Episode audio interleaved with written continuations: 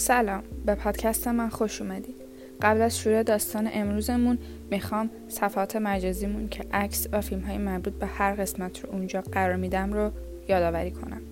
توی توییتر با آیدی True Crime Files فایز آخرش دوتا استاره و توی اینستاگرام با آیدی True Crime Files پادکست می‌تونید ما رو پیدا کنید.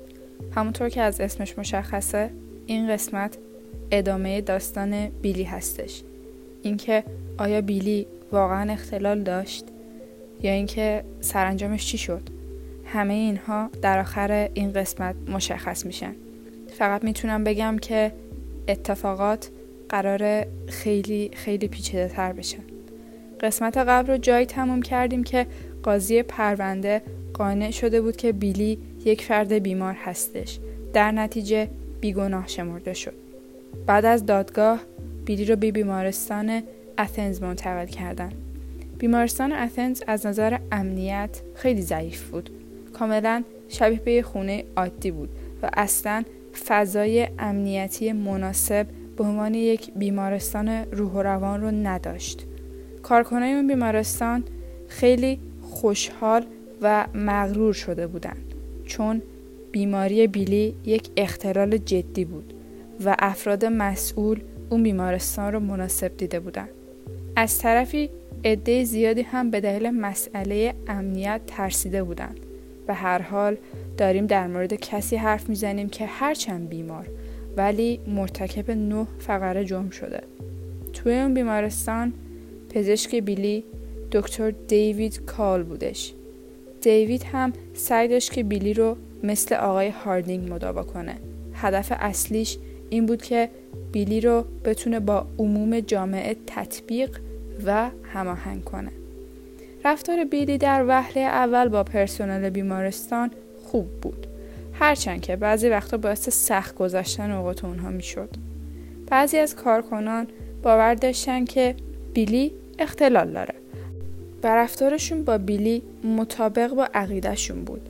اما بعضی ها همچنان باور نداشتن. از طرفی آقای کال روانپزشکی رو توی بیمارستان ها یاد گرفته بود و یک آموزش تخصصی و رسمی در این حوزه نداشت. در نتیجه جلسات درمان بیلی رو یک فرد واقعا متخصص باید نظاره می کرد. این شخص آقای والتر ناپ بود. از طریق یک سیستم صوتی تصویری جلسات بیلی و دیوید رو مشاهده و نظاره می کرد. روش کار آقای کول اینجوری بود که هر دفعه به بیلی می‌گفت که امروز این کار رو انجام میدیم. امروز این شخصیتت رو بیرون میاریم آقای کول میگه که چیزی که در نگاه اول از بیلی به من منتقل شد یک جوان ترسیده بود که از اتفاقاتی که اطرافش میافتن خبری نداره. توانایی برقراری ارتباطش در سطح اولیه هستن. در عین حال بیلی دیگه یک شخصیت مشهور بود که انسانهای اطرافش دوست داشتن از همه چیزش سر در بیارن. یک سری افراد علاقمند با خانواده بیلی و یا اطرافیانش ارتباط برقرار کردن و گفتن که دوست دارن در مورد زندگی بیلی یک کتاب بنویسن. آقای دانیل کیز یک نویسنده ماهر در حوزه روانشناسی بود. در نتیجه اطرافیان بیلی برای اون کتاب با ایشون همکاری کردن. قرار بود که نصف درآمد حاصل از فروش کتاب به بیلی و نصف باقی مونده به آقای کیز برسه. دنیل توی جلسه های بیلی و دیوید دیگه حضور داشت. آقای کول فیلم شخصیت های متفاوتش رو به بیلی نشون می‌داد تا اون رو متوجه این قضیه بکنه تا بتونه شخصیت ها رو با هم آشنا کنه و در نتیجه یک شخص واحد رو بیرون بیاره. این روش در واقع استراتژی خانم ویلبر هم بود. بیلی رو که به اتنز بردن سر و کله یک سری شخصیت پیدا شد. شخصیت های بد. تا زمانی که بیلی به اتنز بره همه بر این باور بودن که بیلی ده تا شخصیت داره. حتی یک سری مقاله با های مرد ده چهره منتشر شده بودن. ولی رقم اصلی بعدها مشخص شد. بیلی ده تا شخصیت نداشت بلکه 24 تا شخصیت داشت. بیلی یک نقاشی داره از هفت شخصیتش از نحوهی که اونها رو تصور می‌کنه. عکس این نقاشی رو تو اینستاگرام براتون قرار میدم. یکی از شخصیت های عجیبش که بعدها خودش رو نشون داد یک دبیر بود. این شخصیت بیلی برای همه خیلی عجیب بود. از طرفی هنوز هم انسانها از حضور آقای کول ناراحت بودند. از نظر خیلی ها این آقا به دلایل ثروت و شهرت کنار بیلی ایستاده بود. کول برای مشاوره با بیلی سی... کول برای مشاوره با بیلی سه هزار دلار دریافت می‌کرد. همچنین سعی داشت بیلی رو وارد هالیوود کنه. و حتی برای اینکه بیلی رو بتونه از ایالت خارج کنه و برای شرکت توی برنامه های تلویزیونی بیلی رو به نیویورک ببره درخواست داده بود. خواهر بیلی میگه اینجا بود که احساس کردیم هدف اصلی دیگه درمان بیلی نیستش. از طرفی هم رسانه ها همچنان دست از سر بیلی بر نمی داشتن. هر چقدر که بهتر می شد آزادی بیشتری بهش تعلق می گرفت. همچنان نقاشی می کشید و بعضی از تابلوهاش به قیمت هزاران دلار به فروش می رفت. بیلی حتی یه ماشینم خریده بود. من اینجا دوست دارم یه پرانتز باز کنم. اونم اینه که پشت همه این پولها تجاوز، دزدی و آدم ربایی خوابیده یعنی خودم رو می‌ذارم جای قربانی ها. و تصور می‌کنم که کسی که به هم تجاوز کرده الان داره کتاب می‌نویسه وای میسته کنار تابلوهاشو جست می‌گیره ازش عکس می‌گیرن معروف شده. من احتمالا دیوونه می‌شدم خودم. حالا خیلی ها از آزادی داده شده به بیلی در حالی که هنوز کامل درمان نشده بود ناراضی بودن. در نتیجه قرار شد که اگر بیلی درخواست خروج و فعالیت های متفرقه از بیمارستان رو داشته باشه این رو باید دادگاه بررسی کنه. حالا این بیلی خیلی آروم و مزدوم هم ننشسته بود تو بیمارستان. فعالیتاش فراتر از نقاشی کشیدن توی اتاقش بودن. برای بیمارهای دیگه مواد مخدر و مشروب تامین کرده بود و توی حیات بیمارستان با یک سری بیمارهای دیگه رابطه جنسی برقرار کرده بود. خب بیلی برای چه جرمی محاکمه شده بود؟ تجاوز. الان چی کار کرده بود؟ با افرادی که از نظر روانی توانایی تصمیم گیری ندارن رابطه برقرار کرده بود. خب این خودش یه جورایی مستاق تجاوز به عمل میاد. بعد این اتفاق به طور آنی بیلی رو به لایما منتقل کردن. توی قسمت قبل ازش صحبت کرده بودم. خیلی آنی بود. در حدی که هیچ کس فرصت اعتراض پیدا نکرده بود. لایما کجاست؟ لایما بیشتر از یک بیمارستان یک زندان برای افرادی که بیماری های روانی دارن بود. کسی برای درمان اونجا نمی رفت. یک خبرنگار تو لایما به دیدار بیلی میره. اون تعریف می‌کنه که وقتی بیلی رو آوردن خیلی ترسیده بود. با انگشتش یکی رو نشون داد و گفت این قاتل 22 کالیبری هستش. کناریش هم زن و بچهش کشته. احتمالا بیلی کمازارترین فرد اونجا بود. داروهای پزشکای قبلی قطع شده بود و یه پزشک جدید داروهای جدید را برای بیلی تجویز کرده بود. این آقا به بیماری بیلی باوری نداشت و معتقد بود که اون دروغ میگه. توی بیمارستان های زندان روش درمان عموما دارو هستش. این برای افرادی که بیماری های روانی مثل اسکیزوفرنی دارن صدق می‌کنه. ولی برای افرادی که احتیاج به تراپی دارن تا دارو صدق نمی‌کنه. در نتیجه بیلی به جای خوب شدن روز به روز بدتر می‌شد. یه روز که از خواب بیدار می‌شد متوجه می‌شد که یه ماه گذشته. شخصیت های بیلی دوباره داشتن از هم جدا می شدن. از یه خانمی به اسم خانم باکس خواستن که بیلی رو معاینه کنه. خانم باکس میگه که اونا از من انتظار داشتن که حرفای خودشون رو باور کنم و حرفهای اونا رو دوباره تکرار کنم. در صورتی که من به خانم ویلبر و آقای هاردینگ اطمینان کامل داشتم در نتیجه خانم باکس درمان بیلی رو به صورت همگام با اختلال چند شخصیتی پیش می برد. روش های درمانی بیلی با هم متفاوت بودند و بیلی همزمان تحت درمان دو تا بیماری بود انگار. آقای لیندر که مخالف بیماری بیلی بود کلا وجود همچین بیماری رو تکذیب و رد می کرد. بیلی یاد گرفته بود که مردم رو قانع کنه که خواسته هاش رو انجام بدن. مثلا غذا نمی‌خورد. سرانجام تصمیم گرفتن که لایما رو ببندن نه به خاطر بیلی به خاطر یک سری دلایل کلی. تصمیم گرفته شد که دیگه لایما بسته بشه. در نتیجه توی این بازه بیلی همش از این ور به اون ور منتقل می شد از این بیمارستان به اون بیمارستان.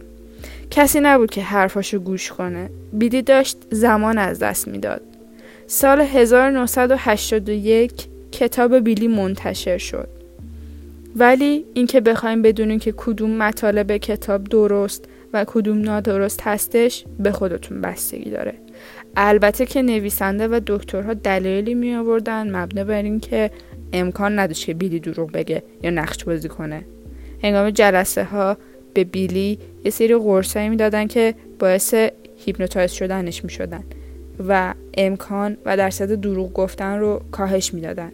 در نتیجه فرد اختیارات کمتری رو از خودش داره. اصطلاحا شل میشه. این مثل لبه چاقو میمونه. از یه طرف ممکنه مغز شما هر چیزی رو که هست همونطوری بگه. اون یکی احتمال اینه که مغز شما نسبت به ایده های جدید باز میشه. در نتیجه ممکنه که شخصیت هایی به وجود بیان که قبلا اصلا نبودن. درخواست دکتر از بیلی رو کردن شخصیت های پنهان بود و درخواست بیلی از دکترش مانع شدن از زندان رفتن بیلی بود. در نتیجه اینجا داره بین بیلی و دکترش یه داد و ستدی انجام میشه. ممکن بود که بیلی برای ممنون و راضی نگه داشتن پزشکش چند تا شخصیت رو خودش به وجود بیاره. محدودیت تعدد شخصیت ها قوه تخیل بیلی بودن. بعد قضیه بیلی این بیماری توی آمریکا به شدت معروف شد. حتی یکی بودش که 162 عدد شخصیت داشت.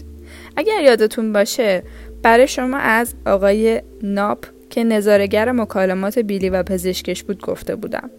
آقای ناپ به زبان کرواتی تسلط داشت. از طرفی شخصیت رگن بیلی هم با این زبان صحبت می‌کرد. ولی آقای ناپ چندین بار تلاش کرد که با رگن به زبان کرواتی صحبت کنه. ولی هیچ وقت موفق نشد. هیچ وقت بیلی یا رگن این رو قبول نمی کردن که با اون بخوان به اون زبون صحبت کنن. در نتیجه این باعث برانگیخته شدن شک عموم شد. بیلی ادعا می کرد که بلد به زبان عربی بنویسه. ولی بعدها معلوم شد که اون نوشته های عربی رو یک شخص دیگه که توی لایما بوده نوشته. یک شخصی که بیماری اسیزوفرنی داشته و به خاطر قتل همسر و بچهش توی لایما بوده. بیلی از اون درخواست می‌کرده که یه سری متون انگلیسی رو به عربی براش ترجمه کنن بیلی دوباره به اتنز منتقل شد و پزشکش دوباره آقای کول شدش. در کل آروم بود. ولی بعضی کارهای کوچیکی رو که نباید رو انجام می‌داد. به برقراری ارتباط با جنس مخالف هم خیلی مشتاق بود. تونسته بود با یکی از پرسنل بیمارستان رابطه جنسی برقرار کنه. بیلی یک دوست به اسم دان پیدا کرده بود. خواهر دان به ملاقات اون می‌رفت و اینجوری شد که با بیلی آشنا شدن و ازدواج کردن. پنجاه و یک روز بعد از ازدواجشون این خواهر دان به بیلی یک نامه نوشت و توی اون نامه گفتش که من دیگه نمی‌تونم به این رابطه ادامه بدم. نصف پول حاصل از درآمد کتاب رو برداشت و رفت. بیلی اجازه ترک بیمارستان رو داشت. یه مزرعه اجاره کرده بود و چند تا حیوان گرفته بود. تصمیمش این بود که تنها باشه. یه پارتنر هم داشت همزمان نقاشی کشید. یه خیریه برای بچههایی که مورد آزار قرار گرفته بودن تأسیس کرده بود. بهترین دوران زندگیش بودن. تازه بازیگری هم می‌کرد. توی سریال بازی می‌کرد. خیلی هم دوستای معروفی پیدا کرده بود توی اون بازی زمانی. توی سریال هم نقش خودش رو بازی می‌کرد یعنی نقش بیلی رو بازی می‌کرد. در اون زمان یه آقای پلیسی بود که به طور علنی اعلام کرده بود که از بیلی خوشش نمیاد و اون رو به جایی که لایقش هست یعنی پشت میله های زندان میفرسته. این آقا مزرعش کنار مزرعه بیلی بود. یعنی بیلی و آقای الن همسایه بودن و این باعث تشدید تنش بین این دو نفر می‌شد. بیلی میگفتش که الن سگ من رو با گلوله کشته. یک روز ادعا شد که بیلی به همراه یکی از پرسنل بیمارستان بوده و اون شخص به خونه الن تیراندازی کرده. این اتفاق خوبی برای بیلی نبود و باعث برگشتن خیلی از محدودیتاش شد. بیلی حضورش پیش اون فرد رو تکسیب می کرد. سال 1985 بیلی به جرم آسیب رسوندن به مال محاکمه شد. علا رقم اعتراضات بیلی گفت که نه من خودم می‌خوام از خودم دفاع کنم و توی این حوزه هم واقعا استعداد داشت واقعا استعداد دفاع کردنش خیلی بالا بود الن صدای ضبط شده بیلی رو داشت که توش بیلی واضح گفته بود که من تو رو می‌کشم و دنبال خانوادت هم میافتم. ولی چون این مدرک از راه غیرقانونی به دست اومده بود در نتیجه ازش استفاده نشد. بیلی دوباره به جای دیگه منتقل شد و این دفعه دکترش دوباره همون آقای لندلی آقایی که مخالف سرسخت بیماریش بود شد. پنج شیش سال بودش که بیلی از این بیمارستان به اون بیمارستان داشت می‌رفت و دیگه بعضیا شک می‌کردن که بیلی افسردگی گرفته باشه. بیلی احساس می‌کرد که زندگیش توی اون بیمارستان تحت خطره و بیلی خیلی میترسید چون که آقای لنلی اونو تهدید می‌کرد. تهدیدهایی مثل اینکه برای درمانش از روش هایی مثل الکتروشاک قرار استفاده کنه. و خب بیلی به تب خیلی ترسیده بود. در نتیجه بیلی فرار کرد. FBI اینجا وارد قضیه شد. فرار بیلی خطرناک بود. اون هنوز کامل درمان نشده بود.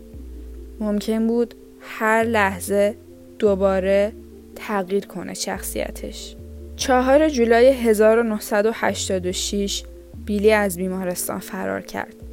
رسانه ها به این اتفاق خیلی علاقه من بودن. همه جا دنبال بیلی بودن. از طرفی وکلا و پزشکای بیلی به این باور بودن که بیلی دیگه برای عموم خطری نداره و دیگه یاد گرفته زندگی توی عموم رو. ترس اصلی اونا این بود که بیلی به خودش آسیب برسونه نه به بقیه. همه فکر می‌کردن که بیلی فقط برای چند روز رفته و اون برمیگرده. اون به کمک دوست کارگردانش تونسته بود از بیمارستان خارج بشه. آقای موری میگه که من فکر می‌کردم که برای آخر هفته می‌خواد بیرون بیمارستان باشه و بهش پیشنهاد دادم که یک فیلم از خودش بگیره و دلیل رفتنش رو بیان کنه.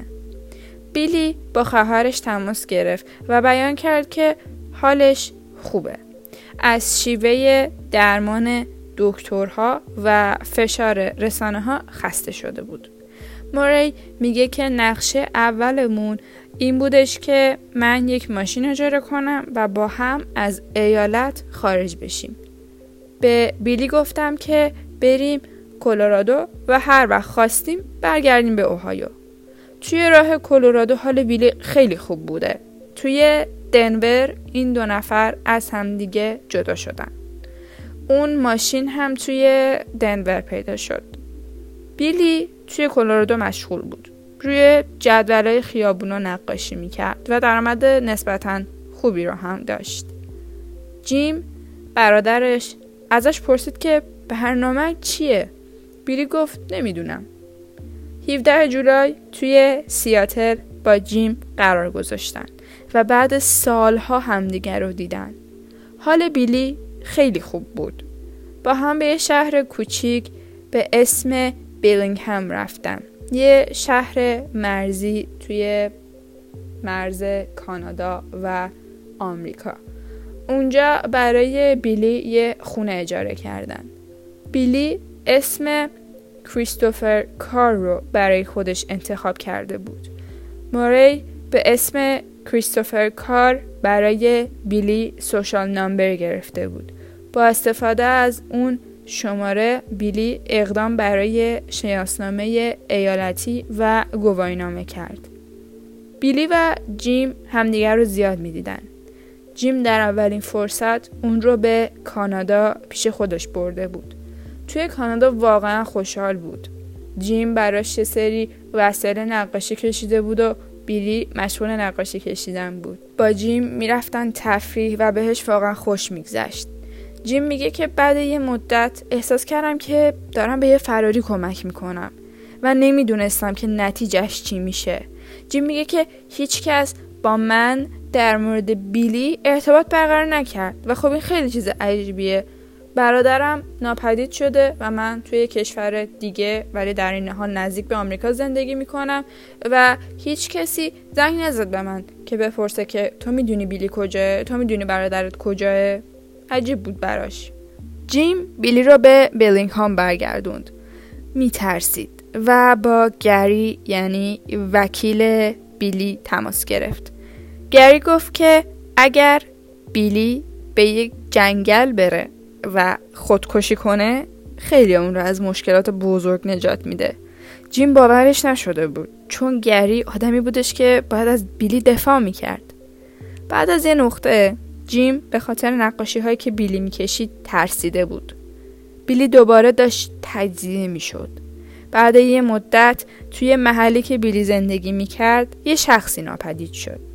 در نتیجه بیلی به جیم گفت که من دیگه نمی‌تونم اینجا بمونم چون اینجا پر از پلیس هستش. جیم بیلی رو نمیشناخت حقیقتش. نمی‌دونست قدم بعدیش چی می‌تونه باشه. هیچ حدسی نداشت در مورد بیلی. میگه که یوهو به خودم اومدم و دیدم که بیلی خونش رو عوض کرده با آدمای جدید دوست شده حتی با دو نفر دیگه شرکت تأسیس کرده ازش پرسیدم که تو با این آدم اصلا چی کار داری؟ اونم گفته بودش که من مدیر بازاریابیشون هستم. بیلی می‌دونست که به کمک نیاز داره. جیم همین رو می‌دونست. با دکتر کال تماس گرفتن و اون یک پزشک به نام رالف الیسن رو توی کالیفرنیا به اونا معرفی کرده بود. جیم با آقای الیسن تماس گرفت و اون گفتش که اگر بیاین پیشم من می‌تونم بیلی رو معاینه کنم. بیلی از موری درخواست مواد مخدر می‌کرد. موری تردد داشت که آیا برای بیلی بفرسته یا نه چون از طرفی هم به پلیس قول داده بود که اگر از بیلی خبری بگیره حتما بهشون اطلاع میده. بیلی به جای اینکه برای کالیفرنیا رفت فلوریدا میامی پیش خالش. جیم در همون حال وقتی که مطلع شد که بیلی پیش خالش رفته با آی تماس می‌گیره و میگه که فردی به اسم بیلی میلیگن چند ماه پیش از اوهایو فرار کرده و طی های اخیر من چندین بار باهاش ارتباط برقرار کردم. الان هم فلوریدا هستش پیش خالش. پلیس میامی به خونه خاله بیلی میره. خالش حضور بیلی رو تایید می‌کنه. بیلی به خالش زنگ می‌زنه همون موقع و میگه که آره من توی فلان هتل هستم پیش فلانی. پلیس به اون هتل میره و که بله بیلی اونجا بود. بیلی شاکی بود. میگفتش که من نه دزدی کردم نه قتل نه تجاوز. چرا باید دستگیر بشم؟ چرا باید دنبالم باشین؟ در همون حین هویت شخصی که اطراف خونه قبلی بیلی ناپدید شده بود مشخص شده بود. یعنی مشخص که بود. ولی داشتن ارتباط بیلی رو با ناپدید شدن این شخص بررسی می‌کردن. اسم اون شخص مایکل پیرس مدن بود. جیم میگه که یک روز پلیس فدرال کانادا زنگ خونم رو زد و گفت که ما می‌دونیم در چند ماه اخیر با بیلی ارتباط برقرار کردی. مدیر ساختمون بیلی گفته که بیلی و مایکل رو یه روز در حال دعوا کردن دیده. بیلی هم عصبانی شده و برگشته خونش. این آخرین روزی بودش که مردم مایکل رو دیدن. بیلی همیشه از حرف زدن با پلیس در مورد مایکل در زمان تحقیقات فرار می‌کرد. پلیس ها متوجه میشن که مایکل و بیلی با همدیگه شراکت داشتن و دعواشون هم سر این بوده. چون که وقتی که خونه بیلی رو گشتن یک سری حساب بانکی و دست چک به اسم مایکل و بیلی رو یعنی در واقع مایکل و کریستوفر رو توی خونه بیلی پیدا کردن. یک سری از وسایل بیلی که توی خونه خالش پیدا شد وسایل بودن مثل رنگای نقاشی، قلمو، چند تیکه جواهر، قاب عینک و دو عدد شیشه عینک. روی قاب عینک هم خون بود. قاب عینک مشابه عینک مایکل بود. تست دی ای اون سالها نبود. سال 1989 شروع به استفاده شد. در نتیجه اونا نمی‌دونستن که اون خون متعلق به چه کسی هستش. ولی چون دلیل کافی نداشتن حتی جسد هم نداشتن نمی‌تونستن پرونده باز کنن بر علیه بیلی.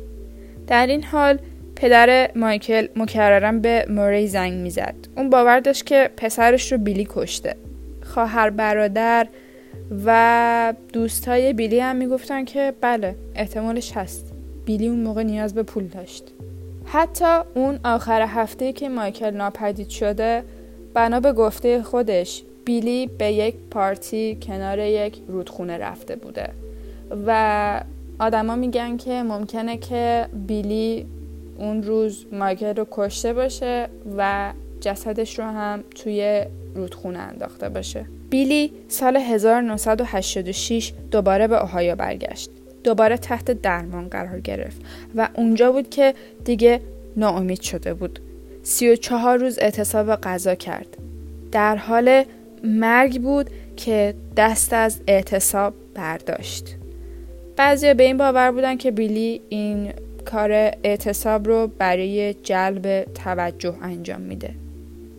اولین شخصی که بیلی رو معاینه کرد یعنی خانم پورتر دوباره بیلی رو معاینه کرد. اگه یادتون باشه اولین اولین شخصی که بیلی رو معاینه کرد که توی قسمت قبلی ازش صحبت کرده بودم خانم شیلا پورتر بود که در اون زمان بهش اطلاع داده بودن که یه شخصی هستش توی زندان که سینک دستشوی رو شکونده و می‌خواد که رگش رو بزنه. همون خانوم دوباره بعد گذشت چندین سال بیلی رو معاینه کرد. بیلی رو به بوستون منتقل کردن. دکتری که معاینش کرد گفتش که شخصیت های بیلی به طور تعادلی با همدیگه میکس شدن. دیگه برای عموم بیلی خطرناک نیستش. در نتیجه می‌تونه آزاد بشه. 1988 به بیلی دولت یه شغلی داد. یه شغل 90 روزه. برنامه نویسی کامپیوتر.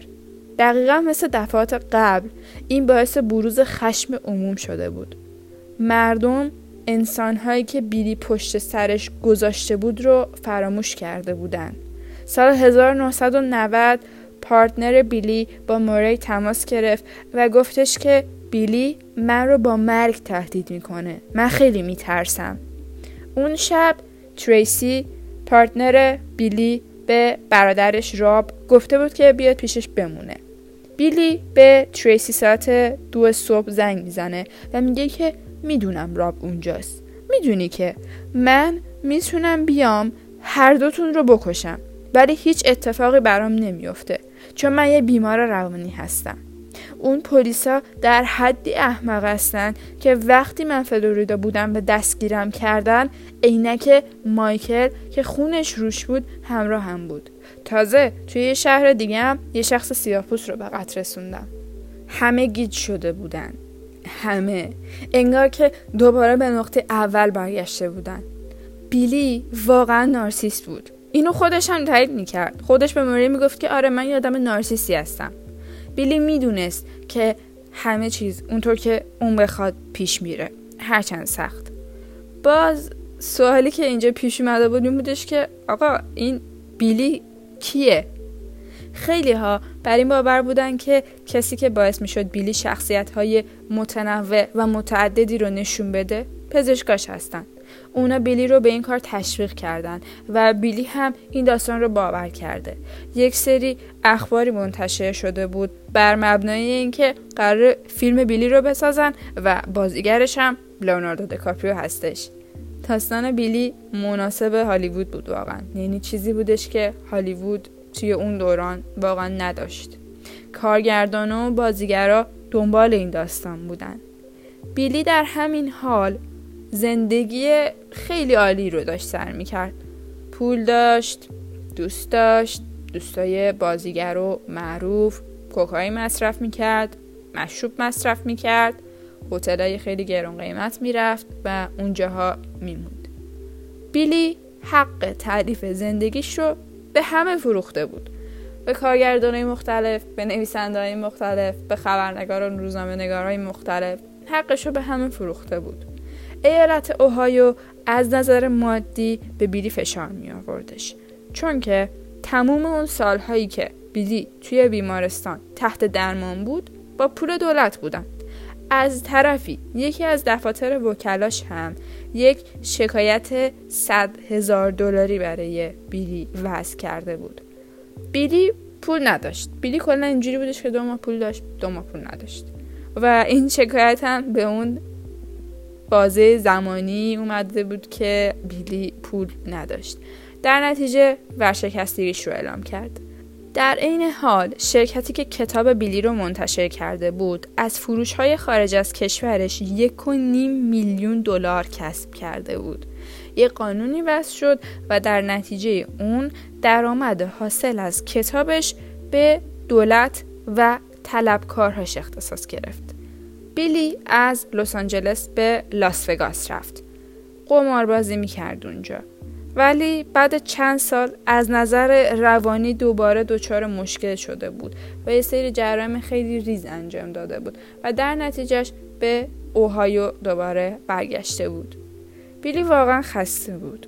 سال 2012 تشخیص سرطان براش گذاشتن. خیلی میترسید.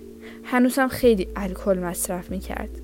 توی روزای آخرش از خواهرزادش می‌پرسید که به نظرت خدا برای کاری که انجام دادم منو میبخشه؟ من خیلی کار بد انجام دادم. کاری که ازشون اطلاع نداری. خواهرزادشان در جوابش گفته که آره خدا خیلی بزرگ و بخشنده هستش. بیلی در جوابش گفت که من انسان کشتم. برای این هم منو میبخشه؟ 12 دسامبر سال 2014 بیلی از بیماری سرطان توی کلمبوس اوهایو از دنیا رفت. امروزه اختلال چند شخصیتی مورد بررسی هستش و از بیماری های خیلی مهم به شما میاد. من فقط می‌تونم بگم که شیفته هوش بیلی شدم. اصلا نمی‌تونم بگم بیلی کی هستش. چی فکر می‌کنه؟ هدفش چی بود؟ ولی فقط می‌تونم بگم که هوشش رو تحسین می‌کنم.